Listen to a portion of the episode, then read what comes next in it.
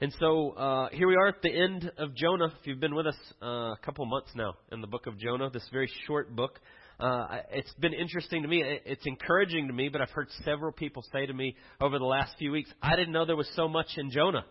There was so much in this little book of, of just very quick, short chapters, but a lot of people have said that, which is good. That is that is uh, glory to God that He has inspired it and He teaches us and He's showing us. And so as we finish up today, we're going to finish up the book of Jonah. And, and, I think we've said this as we've gone through it, but when we, when we look at the book of Jonah, it's kind of two halves. We have the first chapter as God calls Jonah to go to Assyria, to this great city of Nineveh. He completely dis, uh, just does the exact opposite of what God calls him to do, and he goes and gets on a boat and he goes the opposite way. And God brings this storm on the boat, and he's, he's pursuing Jonah through this, and they end up throwing him into the water where he's swallowed by this great fish, and Jonah repents to some degree in chapter 2. And that's the first half of the book. Jonah's disobedience and then his repentance. And then we get to chapter 3 and he gets up and God calls him again and he goes into the city and he preaches and he does what God tells him and he's obedient in the third chapter in the second half.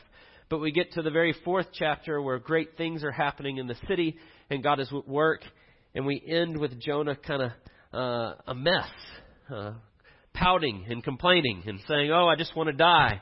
And so then the book ends, and it's kind of a strange thing because it seems like in the middle that there's this turn happening with Jonah, but then as we finish up the book, he's just a mess. And so we're going to finish that up today as we look at that and what God's teaching us in this last chapter. And, and, I want you to think of it this way. Really, the fourth chapter, as we look at Jonah and his attitude and what he's going through, it's really a mirror for us.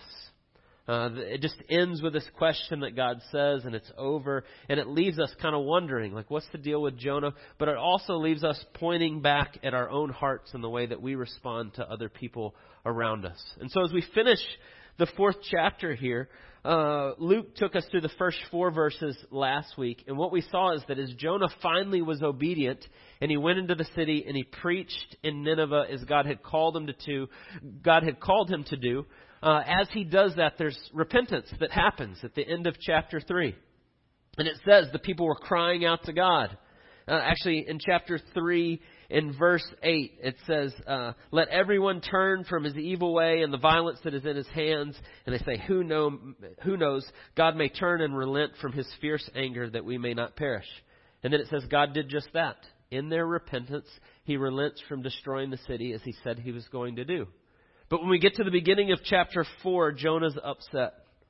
He's angry. It says that he's furious that God's not going to follow through on what he said he was going to do, and he's upset. And there's this really perplexing thing, and Luke took us through that last week. That here's the guy that's the prophet, the preacher that goes and he does his job and he preaches God's word, and God brings this great repentance, and he's upset. And not only is he upset, as we pick up today in verse 5, of chapter 4, we see that Jonah went out of the city and he sat to the east of the city and made a booth for himself there and he sat under it in the shade till he should see what would become of the city. And what you get is not only is he upset that they've repented, and he's, he's not seeing and, and glorifying God for this great work he was doing and the way he used him in it, but he goes and he sits outside and he kind of crosses his arms. I, I think of like a little kid that's pouting. I'm just going to wait and see what happens. And so he goes and he sits in the shade and he waits after there and he's kind of sitting on the sideline. And I'm struck by this, this image that as he went and he preached and he says this and, and the call goes up from the city of Nineveh that says, let us cry out mightily to God. This guy's a preacher. He's a pastor. He's a, a, uh, a prophet that's supposed to have the word of the Lord, and these people are crying out mightily to God, and his answer is to go sit on the sidelines and cross his arms and be upset. And you read that, and it's almost comical in the absurdity of what he's doing.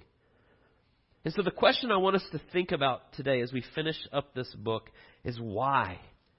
Why is he sitting on the sidelines with his arms crossed, pouting at what God is doing in this city? What is the misunderstanding here that is leading Jonah to look at the situation like this? And then what is God teaching him and seeking to show him in these interactions that he has with Jonah right at the end? And that's kind of where we end the book. And so we're going to wrap up Jonah today thinking about that and what God is teaching. And so the first question there of why is he sitting on the sideline? What is the misunderstanding that's happening here? Uh, one of the things when we read our Bible, So just for a second here, go to the, the teacher mode for just a second because I really love to think about how we read our Bible and how we study it and how we think about it and how we get to the meaning and all those uh, pieces that go with it. But one of the things when we read our Bible and we study it and we, we start to get into what is God really saying and what is the main point of this passage and how do we get to it is we ask some questions. And one of those is, is there a repeated theme in the chapter or in the book? Is there repeated words or is there certain things that God is saying and He's repeating over and over to alert us to the main idea? And I think as we get to chapter 4, there is. There actually is that. Uh, in, in chapter 4 and in verse 2, when God relents and, and Jonah's upset, he says this. Jonah says this in verse 2. And he prayed to the Lord and he said, O Lord, is it not this what I said? when I was yet in my country. This is why I made haste to flee to Tarshish, for I knew that you are a gracious God and merciful, slow to anger, and abounding in steadfast love, and relenting from disaster. That is so odd to hear, is it not? The reason I didn't want to come here is because I knew you were going to be kind to these people. And it's almost comical in the absurdity of what he's saying. But what I want to alert you to, what's in there, and, and it's in the, the word there that says he's gracious and merciful, but it's also in that last part where it says he's relenting from disaster. It doesn't come out in the ESV translation, but what that's saying is that God is compassionate. Actually, if you read in other translations, they often translate it compassionate. Like the NIV will say he's, he's full of grace and compassionate. And there's this idea of compassion there in that second verse. And he said, I knew you were compassionate. And he's upset about that. And then what happens is after this, he goes and sets up his chair outside the city and he crosses his arms and I'm going to sit and I'm going to wait and I'm going to watch. And so God teaches him this kind of a, a lesson, uh, this, this vivid lesson through verse 6 through 9. As he sits there, this plant grows up and gives him shade the first day as he's sitting there pouting. And he's so glad. He's so happy that the plant has grown up and has provided shade. But then it says the next day comes and God appoints a worm that comes and eats the plant and it withers and goes away. And he's really upset. Because the next day it's really hot and he's baking in the sun and his plant is gone and he's angry about this. And then God says this thing to him in verses uh, 9 through 11. But God said to Jonah, Do you do well to be angry for the plant? And he said, Yes, I do well to be angry, angry enough to die. Again, a ridiculous statement that he says. I'm angry enough to die because you've taken this plant away. But then he says, uh, the Lord says, You pity the plant for which you did not labor, nor did you make it grow, which came up into being in the night and perished in the night. And what I want to alert you to there is that word pity. You pity this plant. It's the same word for compassion there as well. You have compassion on this plant. And then he says, God says to him, Should I not take pity on Nineveh, the great city in which there are more than 120,000 people? He said, Should I not have compassion on the people? You're having compassion on this plant. You're, you're, you're, taking pity on the plant, but you're not having pity or compassion on the people. And so, three times in this chapter, God brings this up. In God's Word, He inspires this and says this in this way, and He brings it up three different times this idea of compassion and what he's getting at. And so I want us to think about that. What happens that it's become so skewed in Jonah's mind that he has no compassion for the people in this city? That he has more compassion for a weed that grows up overnight and goes away overnight than he does for the 120,000 people that are there. And I think the problem that we see throughout this book with Jonah is a problem that we too often have, if we're honest, and that is we see ourselves more important than everyone else. And we come back to that often. It's the default of the sinfulness of our heart that wants to see ourselves as the center of the world. And we can so easily fall into that sort of thinking day in and day out. I care more about me and what I think and how I feel and what I like and what I don't like than anybody else. And I don't have to work hard at that for that to happen, right? It's very easy. It's very easy to begin to think that way. It's easy to slip into thinking that way. Uh, I was trying to think of a good example. Maybe this isn't the best, but it's kind of like if somebody comes up to you, uh, or maybe you're leaving today and we're talking in the back. I say, hey, what are you doing later? Oh, I'm not sure. You want to help me move? You help me move like some couple refrigerators and a washer and a dryer and some big heavy uh, couches. And you go, oh, It's okay. Uh, you you can be honest. You know, the last thing I want to do is help anyone move, right? Like when somebody asks you, you go, ah, okay, yeah, I could probably do that. But we immediately start to think about what it costs us. I was going to go sit by the pool, or I was going to go do this, or I was going to go do that, and now you want me to move, right? And we immediately start to think about what it's going to cost me and what it would be like for me to do that and putting myself in that. And we all do that. We see the world through our eyes and our life and our experience, and it's so easy to weigh those things in those. Wait, now that doesn't mean you won't be kind and help or go and do that and give of yourself. Maybe you would do that, but we have that thought process. What is it going to cost me, and what are you asking of me in this? And we can so easily see everything about ourselves first and foremost. And I think you see that with Jonah all the way through this book, that he's about himself. What he thinks he deserves, the way he sees the world, the way he sees those other people. He sees all of it through his own lens and himself at the center. And it's this disease of our heart, of our sinfulness, that wants to believe this lie that we're the center of the universe rather than God being the center of the universe.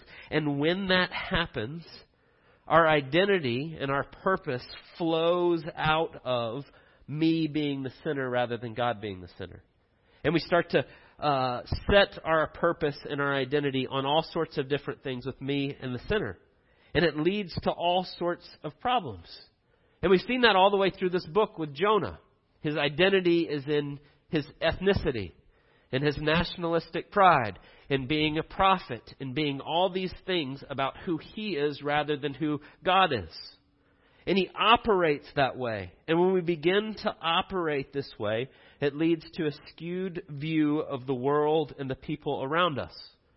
And not only does it lead to a skewed view of the world and the people around us, it skews our relationship with God. We start to see our relationship with God by what we do and how good we are and who we are in this rather than the other way around. How good God is. And I think you see Jonah doing this a lot. And when that happens, when we believe our relationship with God is how good we are, and I'm at the center of that, and what I accomplish and what I do and how good I am, it leads me to make comparisons to other people. Like the Assyrians in this case. They're really messed up. Right? Jonah sees himself kind of in his self righteousness. I'm a Hebrew and I'm the prophet, and I'm this guy, and I'm this. And those people over there are brutally violent, and they're awful, and they're horrible. And I deserve God's grace because of what I do, but they certainly do not. And we've seen that all the way through this book as it continues to repeat. You see that bubbling up. And so when we start to operate that way, believing that we're the center of all things, it makes its way into everything. It, it's not just our relationship with God and the way we see people, but the way we see our stuff, the way we see our intellect, uh, our work ethic, our accomplishments. Look at what I've done. Look at who I am. Look at what I've accomplished. Look at the stuff that I now have that is mine. And so we operate that way because we believed this lie that what we have is ours and we belong to ourselves. It made me think of an old uh, Pearl Jam song, my theology through Pearl Jam. If you don't know who Pearl Jam is, that's okay. But they used to have a song that's called I Am Mine. I'm born and I die, but everything else is mine. In between is mine. And then he sings, I am mine. And that's kind of the way we operate. I control me and my stuff is mine and I've got it in the midst of it. And the truth is, even as believers, even as Christians, we can easily start to operate that way. We start to think my stuff is mine and I'm the center of my existence, and I get to do that. I'll, I'll confess, there's times in my life that happens. Uh, I see it pretty clearly when there's something that I value, and I think it's worth spending money on, and I will spend money without even thinking about it. Well, it's my money, and it's a good thing, and I like it, and so it's okay. And I do this uh, without thinking. It's, the one spot that always gets me. We have these uh, accountability questions on our DNA cards when we have DNA groups and it says, Have I prayed about the money that I spent this week? Where I fail in that, where I get convicted in that, is when my favorite band's concert tickets go on sale. I just buy them. I'm like, they're coming. I'm going. And I buy it, and I don't even think about it, and now I've got them. It's like I'm going, and then I'm like, oh. Right? But I, but I see it as it's mine, and it's a necessity, and it's okay. Now, where my heart gets revealed is when Joanna says, Hey, we need to get this. And I go, Well, is that really a necessity? Right? Like, I didn't think that way when it was the concert tickets. I immediately do it. And she's like, well, yeah. I mean, you know, we need whatever it is. I'm like, you know, we need toilet paper. Do we really?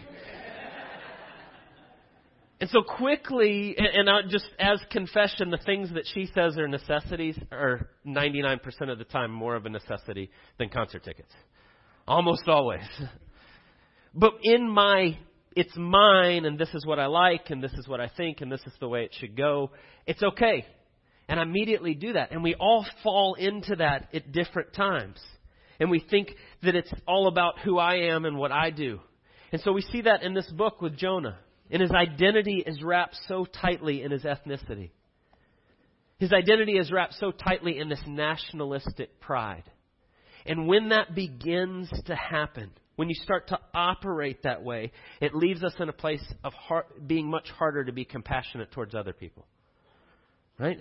If I've done this and I've worked for it and it's mine and I've done it and they haven't done it, then they don't deserve the same grace that I do. And that's exactly what happens with Jonah in this book.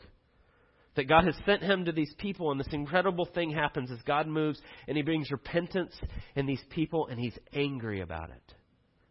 And so, how are we saved from ourselves in that?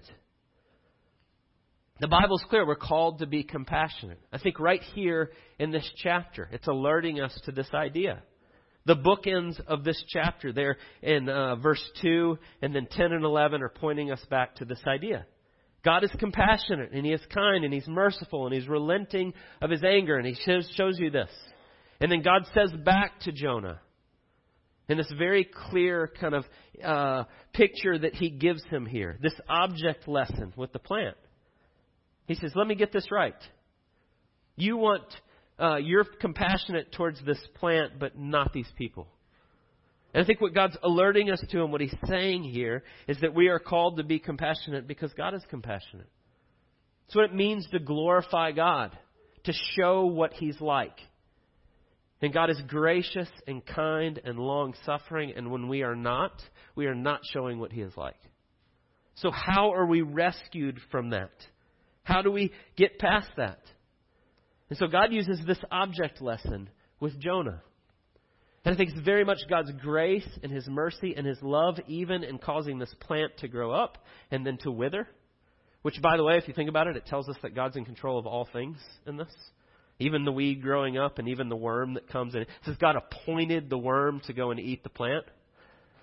God appointed the hot sun to come. He's using the elements in his creation to teach Jonah this lesson. And if you stop and think about it, what great care God has for Jonah in the midst of this, that he's using all these things to teach him and to show him. And as he does that and he brings this plan up, God says this thing to Jonah in the midst of it. The sun beats down on him, and Jonah's so angry that the plant is now gone. Right? And he, he says, Do you do well to be angry for the plant? He says, Yes, I do well. Right? I'm, it's completely justified for me to be angry, angry enough to die. And then the Lord says, You pity, pity the plant for which you did not labor, nor did you make it grow, which came into being in a night and perished in a night. He says, You didn't do anything for this. Do you recognize that it was my grace that you had this plant to begin with, but yet you're acting like you did something to make this happen? I was thinking about that what God says to him there. It'd be kind of like a friend coming to you. Let's say you have a really wealthy friend that pulls up in your driveway one day with a brand new car, whatever your favorite car would be. And they go, I've got way more than I need. I want to give you this car. Free and clear, it's yours. So fill in the blank, whatever that car is, whatever your dream car is. And they go, You can have it. You go, Wow. Thank you, right? They talk you into it. No, no, no, take it. It's good. And so you take it and you start to drive it and you enjoy it and it's great. You go, this is awesome. I've got this free car, nicer than anything I could ever buy. Here it is. And then a month later, your friend comes back and they go, uh, hey, can I borrow your car for the afternoon? I, I just need to go down and run a couple errands and be helpful if I could borrow your car. And you go, no way. This is my car and I don't want you messing it up. And no, you can't have it. How quickly can forget the grace that's been given to you. And that's exactly what happens here. God's kind of saying to Jonah, Do you realize that this plant came up because I ordained it to come up? And you didn't do anything. And I gave you shade for a day, and then I took it away. And Jonah's upset over that. And we do that sort of thing all the time when we start to believe the lie that we're the center of all things and the things we have are due to what I've done and what I've accomplished and who I am. And that's not true. The Pearl Jam song's wrong. You're not your own. It's not I am mine, it's your his. The one through who we live and move and have our being. You're not your own. As a believer, you're not your own. You're bought with a price. You belong to God.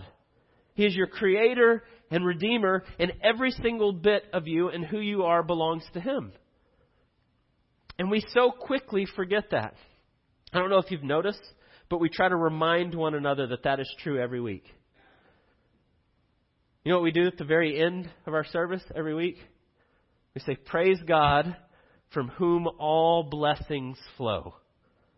Every good blessing you have in your life, everything that is good, that you enjoy, that you rest in, that you get joy out of, all of it belongs to God. Every single bit of it. And how quickly we forget that. How quickly, but, but for the grace of God, go I. In everything. We forget that I have breath in my lungs because God allows me to have breath in my lungs. I woke up today because God said I would wake up today. Or in James 1, when it says, Every good and perfect gift is from above, coming down from the Father of light, with whom there is no variation or shadow due to change.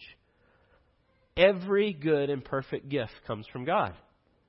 And when we forget that and we believe that it's all about what I do and who I am, it leads us to not be compassionate towards others because we think we've earned it. We think it's about me.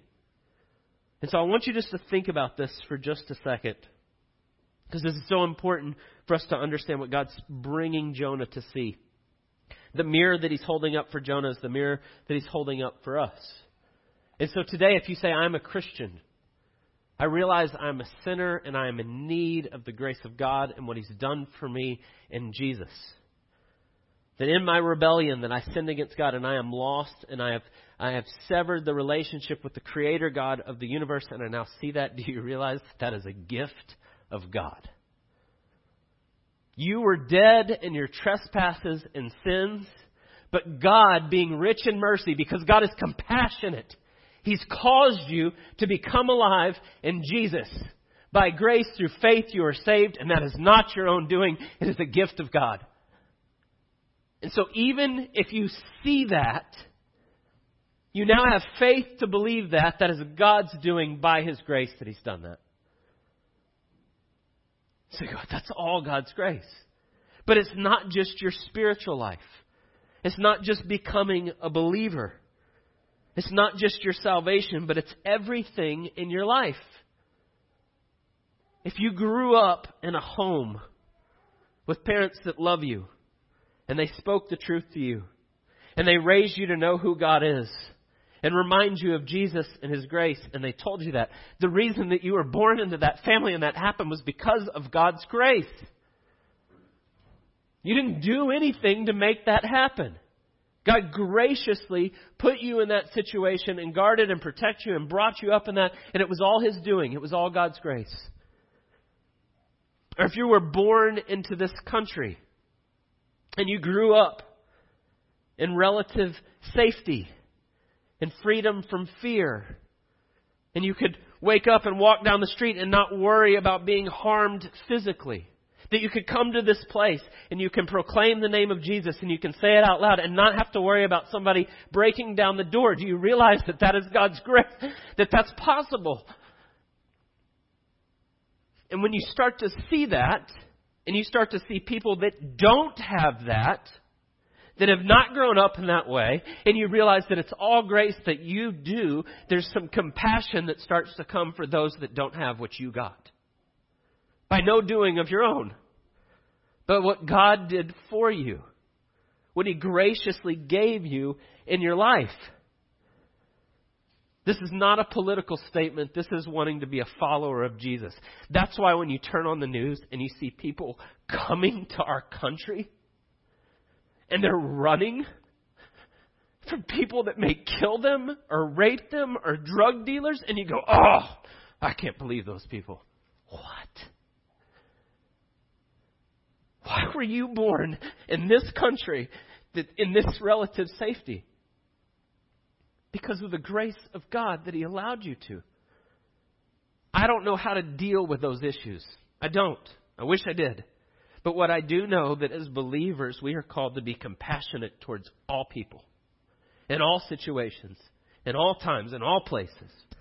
And when we start to recognize the things that God has given us in our life, it starts to bring compassion to those around us that don't have those things that we do have. Or maybe it's the opposite of what I just said. Maybe you grew up not in a home with wonderful parents that loved you, that pointed you to Jesus, but you had the opposite. Maybe it was a really difficult situation. Maybe it was an abusive situation. Maybe it was really, really difficult. And as you got older and as you grew and as you saw the world and you experienced the harshness of it and the seriousness of it, you longed for a perfect father. And God drew you to himself. And He used those difficult times in your life to show you the great grace and beauty of who Jesus is. That too is God's grace in your life. Every bit of it. Every good and perfect gift that you have in your life is because of what God has done by His grace. And so when we start to think about being rescued from what Jonah has fallen into, crossing our arms and looking down on those people over there that don't deserve what we have gotten. Let me remind you that we stand by God's grace and nothing else. And we are called to extend that to others. And so, how are we saved from ourselves in the midst of that? We go back and we look at the grace that God has given us in our life and we see afresh the glory of what He's done for us in Jesus. And then and only then do we begin to extend the grace that we have received. There's a direct correlation between the grace you extend to others and your understanding of the grace that God has given you. They go together. The more you understand how undeserving you are and the lengths that God has gone to to save you and to love you, the more gracious you will be to those around you, no matter who they are. And now here's the hard part in this. And it's the hard part in the book of Jonah and in this story. When you understand the grace God has given to you, you can extend grace even to the ruthless Assyrians. I don't know if you remember when we started at this very beginning in Jonah, if you were here, but we talked about how awful the Assyrians were. To the point of historians say there was not a more uh, ruthless group of people in the history of the world. And so I don't want to be so hard on Jonah that he's sitting outside waiting and hoping to see their destruction because he had seen up close the awfulness of what these people had done. But the only way we get past that and have compassion even to those in that situation is by understanding the grace that God has given us. It's then and only then we understand what uh, God says in the very last verse of this book. When he asks the question back to Jonah, Should I not pity Nineveh, that great city in which more than 120,000 persons who do not know their right hand from their left? Says, They don't know who I am. They don't know what it looks like to be gracious. They've never experienced this. Should I not have compassion on them? Now, that doesn't mean that they're not guilty. The Bible is clear that our conscience bears witness. We violate it. We sin. They deserved the wrath of God. God would have been perfectly just to destroy the city of Nineveh. But in doing the way he does here, he's showing us what he's like. That he's compassionate and he's long suffering and he's full of mercy and grace, and we are called to be the same way. And so the book of Jonah ends with that question Should I not have compassion on these people? And he leaves it open ended. But it's clear from the context what God is saying is absolutely. We are called to be compassionate to those around us. And so as we end with the book of Jonah, just a couple of things I want us to consider from what we've seen here. And the first one is this that there is no person that you will meet or come into contact with or see in your life that is beyond the reach and the grace and the mercy of Jesus. They don't exist. And so sometimes we look at it and go, that person is way beyond. And this book stands there reminding us that no, they're not. Here's the most brutal nation in the history of the world, and God does this incredible work by His grace. God can reach anyone. And so we should operate in that manner. And so that means when people are really, really ugly to you, when they are really harsh, when they are really difficult to be around, the answer is you be compassionate. You be kind and gracious. You be quick uh, to forgive. You speak the truth with great humility, and you entrust them to God. And that's not easy. The only way that works is if you're understanding the grace that God has given to you. That you stand by the grace of God in every area of your life. But it's a reminder that we need to hear often. And so we not only that no one's beyond his reach, but then we need to extend grace to everyone, forgiving quickly. Those go together. That God uses that in the midst of it. That as these people see what God is doing and how He's working, they have repentance. God works through uh, revealing what He's like by His grace to us. And so we are called to uh, alert people to the great grace that God has given us by the way we treat them. I say that often. I pray that with my boys every night that we would show the world what God is like by the way we treat them.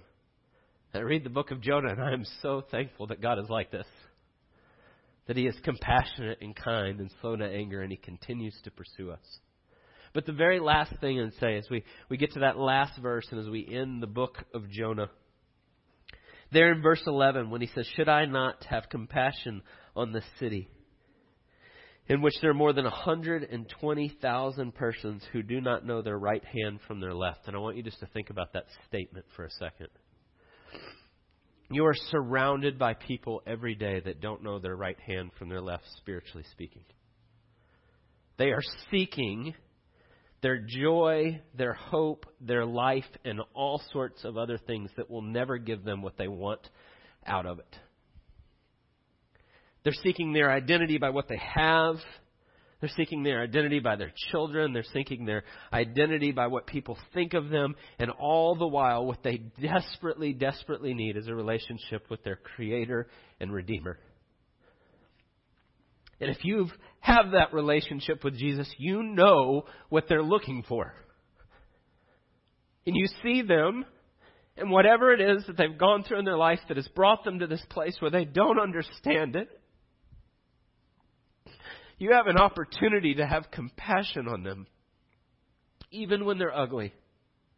You know the answer to what they're looking for.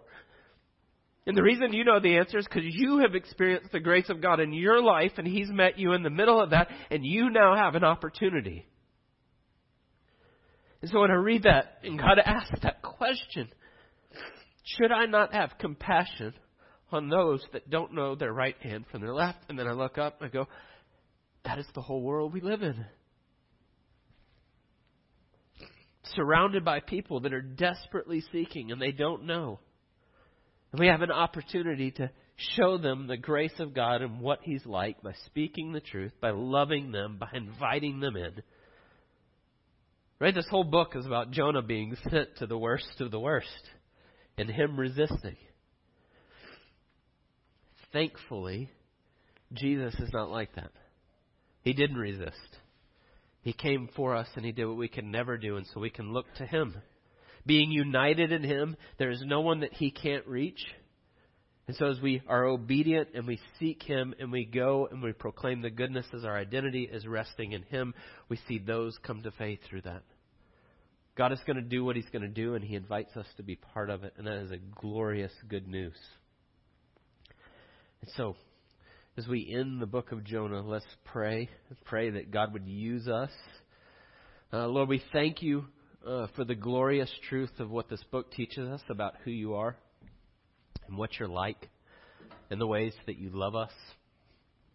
Uh, I pray that as we go through our week, uh, our, this month, our lives, that the people we come into contact with, that we would see so clearly that they are made in your image, that their deepest need is to know and to love you, that you would give us great compassion on those around us. I pray that you would uh, uh, just do this work in our hearts, reminding us that we are people that have received your incredible grace and that we would seek to be uh, conduits of that grace, pointing people to their great need for you, that it would be all about your name and your glory. We pray all these things in Jesus' precious name. Amen.